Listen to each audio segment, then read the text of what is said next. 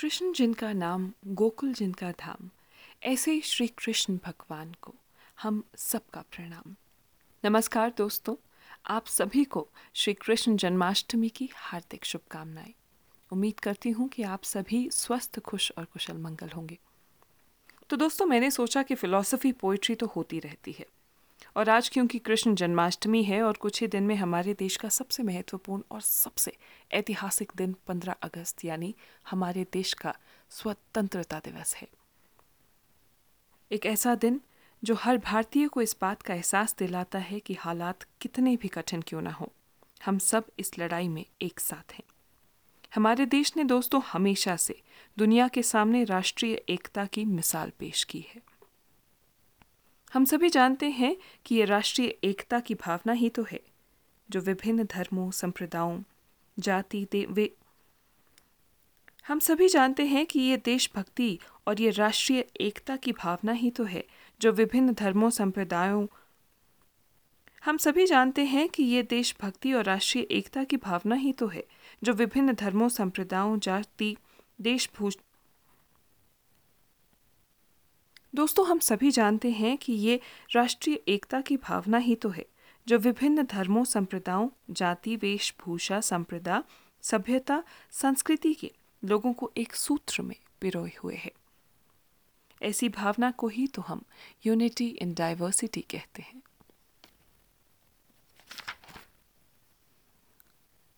दोस्तों, आज के इस डिजिटल दौर में ऐसा लगता है कि मानो पूरी दुनिया आपकी मुट्ठी और आपके मोबाइल फोन्स में कैद है। हम भले ही दुनिया के हर देश में घूमे ना हो, लेकिन फिर भी हर देश के बारे में हम कुछ ना कुछ धारणा ज़रूर रखते हैं। तो ऐसे समय में यह महत्वपूर्ण हो जाता है कि बाकी दुनिया हमारे देश के बारे में क्या धारणा रखती है। तो हमें ये सोचना होगा दोस्तों तो ऐसे समय में हमें ये समझना होगा कि इंडिपेंडेंस डे पर व्हाट्सएप डीपी में तिरंगे की तस्वीर लगा देना देशभक्ति नहीं है। अपने चेहरे पर तिरंगा पेंट करवा कर सोशल मीडिया पर तस्वीरें पोस्ट करना देशभक्ति नहीं है। देशभक्ति सिर्फ़ एक दिन के लिए जागने वाली भावना नहीं है। अब आप मुझे एक बात बताइए कि क्या फ़ायदा ऐसी देशभक्ति का जब आप सोशल मीडिया पर साल के बाकी दिन देश की सिर्फ़ बुराई ही करते रहते हैं। क्या फ़ायदा ऐसी देशभक्ति का, जिसमें दिन में तो आप तिरंगे को सल्यूट करते हैं, लेकिन शाम तक वही तिरंगा आपके पैरों के नीचे कूड़े करकट की तरह पड़ा रहता है और आप उसे उठाने की ज़रूरत तक नहीं समझते। अक्सर लोग अन्य देशों की खूबसूरत वादियों और सड़कों की पिक्चर्स अक्सर लोग अन्य देशों की खूबसूरत वादियों की, सड़कों की पिक्चर्स और वीडियो शेयर करते हैं। और वही वीडियो शेयर करते हुए अपने खुद के देश की सड़कों पर। अपने खुद के देश की सड़कों पर इतने रैपर्स छिलके फेंक देते हैं कि उनकी पिक्चर्स और अक्सर लोग अन्य देशों की खूबसूरत वादियों और सड़कों की पिक्चर्स और वीडियो शेयर करते हैं। और वही वीडियो शेयर करते हुए अपने खुद के देश की सड़कों पर इतने रैपर्स छिड़ अक्सर लोग अन्य देश अक्सर लोग अन्य देशों की खूबसूरत वादियों और सड़कों की पिक्चर्स और वीडियो शेयर करते हैं। और वही वीडियो शेयर करते हुए अपने खुद के देश की सड़कों पर इतने रैपर्स और छिलके फेंक देते हैं कि उनकी पिक्चर्स और वीडियो शेयर कोई कर ही नहीं पाता। और करना भी चाहे तो सड़कों पर दिखेगा क्या? कूड़ा? क्या ऐसे हम देशभक्ति दिखाते हैं? क्या ऐसे हम अपने देश को महान बनाना चाहते हैं? सोचने वाली बात है। इस बारे में विचार ज़रूर कीजिएगा। हमारे देश की एक ऐसी कितनी, हमारे देश की ऐसी कितनी कहानियाँ हैं जो हैरान कर देती हैं। हमारे देश में हर तरह के धर्म के लोग रहते हैं। हर राज्य में अलग तरह की भाषा बोली जाती है। पहनावा हम सबका अलग है, खाना हम सबका अलग है। इतना सब कुछ अलग होने के बावजूद सिर्फ़ एक चीज़ है जो हमें जोड़े हुए है और वो है हमारी पहचान। दोस्तों, ये मायने नहीं रखता कि हम किस राज्य से आते हैं, हम कैसे कपड़े पहनते हैं, हम कैसा खाना खा, दोस्तों, ये मायने नहीं रखता कि हम किस राज्य से आते हैं, हमारा धर्म क्या है, हम कैसे कपड़े पहनते हैं, हम कैसी भाषा बोलते हैं या हम कैसा खाना खाते हैं। अगर मायने रखता है तो सिर्फ़ एक चीज़ और वो है हमारी पहचान और हमारी पहचान ये है कि हम सब भारतीय हैं।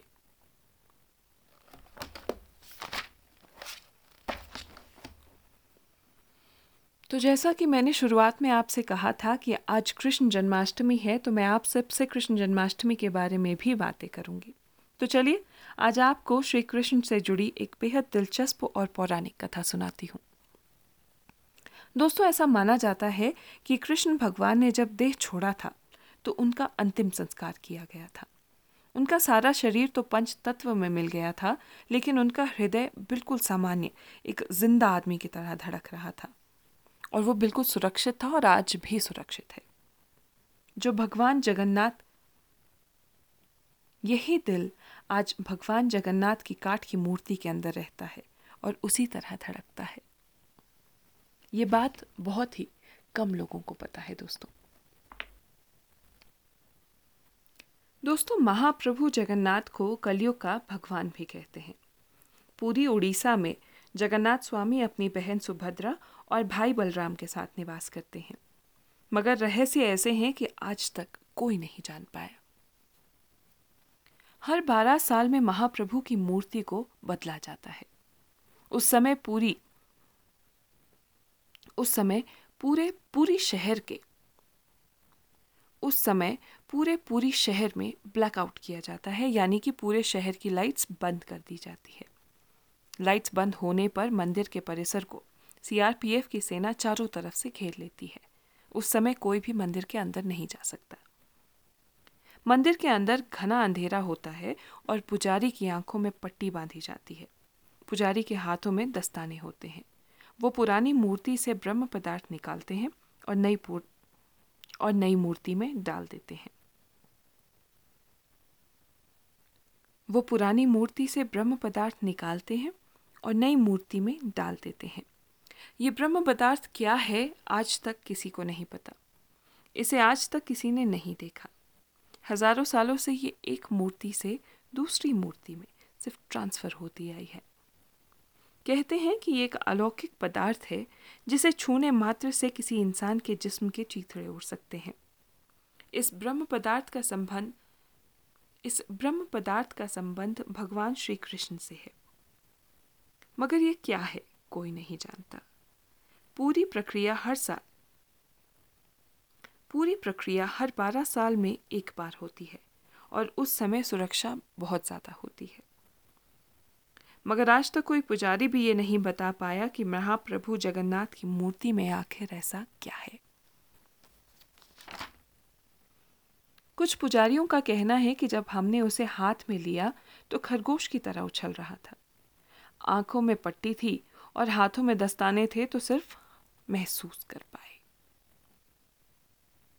आज भी जग कुछ पुजारियों का कहना है कि जब हमने उसे हाथ में लिया तो खरगोश की तरह उछल रहा था। आँखों में पट्टी थी और हाथों में दस्ताने थे तो सिर्फ़ महसूस कर पाए आज भी जगन्नाथ यात्रा के उपलक्ष्य पर सोने के झाड़ू से पूरी के राजा खुद झाड़ू लगाने आते हैं। भगवान जगन्नाथ मंदिर के सिंह द्वार से पहला कदम अंदर रखते ही समुद्र की लहरों की आवाज़ें अंदर सुनाई नहीं देती। आश्चर्य की बात यह है कि जैसे ही आप मंदिर से एक कदम बाहर रखेंगे, वैसे ही समुद्र की आवाज़ वैसे ही समुद्र की आवाज़ आपको फिर से सुनाई नहीं वैसे ही समुद्र की आवाज़ आपको फिर से सुनाई देने लग जाएगी। आपने ज़्यादातर मंदिरों के शिखर पर पक्षी बैठे या उड़ते देखे होंगे, लेकिन जगन्नाथ मंदिर के ऊपर कोई पक्षी नहीं उड़ता। शिखर पर लगा झंडा हमेशा उल्टी दिशा में लहराता है। दिन के किसी भी समय में भगवान जगन्नाथ मंदिर के मुख्य शिखर की परछाई नहीं पड़ती। भगवान जगन्नाथ मंदिर के 45 मंजिला शिखर पर स्थित झंडे को रोज बदला जाता है। ऐसी मान्यता है कि अगर एक भी दिन झंडा ऐसी मान्यता है कि अगर एक भी दिन झंडा नहीं बदला गया तो मंदिर अठारह वर्षों के लिए बंद हो जाएगा। इसी तरह भगवान जगन्नाथ मंदिर के शिखर पर एक सुदर्शन चक्र है, जो हर दिशा से देखने पर ऐसा लगता है कि आपके मुँह की तरफ़ ही है। भगवान जगन्नाथ मंदिर की रसोई में प्रसाद पकाने के लिए मिट्टी के सात बर्तन एक दूसरे के ऊपर रखे जाते हैं, जिसे लकड़ी की आग में ही पकाया जाता है। इस दौरान सबसे ऊपर रखा पकवान सबसे पहले पकता है। इस दौरान सबसे ऊपर रखे बर्तन का पकवान सबसे पहले पकता है। भगवान जगन्नाथ मंदिर में हर दिन बनने वाला प्रसाद भक्तों के लिए कभी कम नहीं पड़ता। लेकिन हैरानी की बात यह है कि जैसे ही मंदिर के कपाट बंद हो जाते हैं, प्रसाद भी खत्म हो जाता है। तो ये थी श्री कृष्ण जन्माष्टमी पर पूरी स्थित जगन्नाथ मंदिर की कुछ आश्चर्यचकित कर देने वाली बातें। अंत में आप सभी को श्री कृष्ण जन्माष्टमी की एक बार फिर ढेरों शुभकामनाएँ। धन्यवाद। धन्यवाद।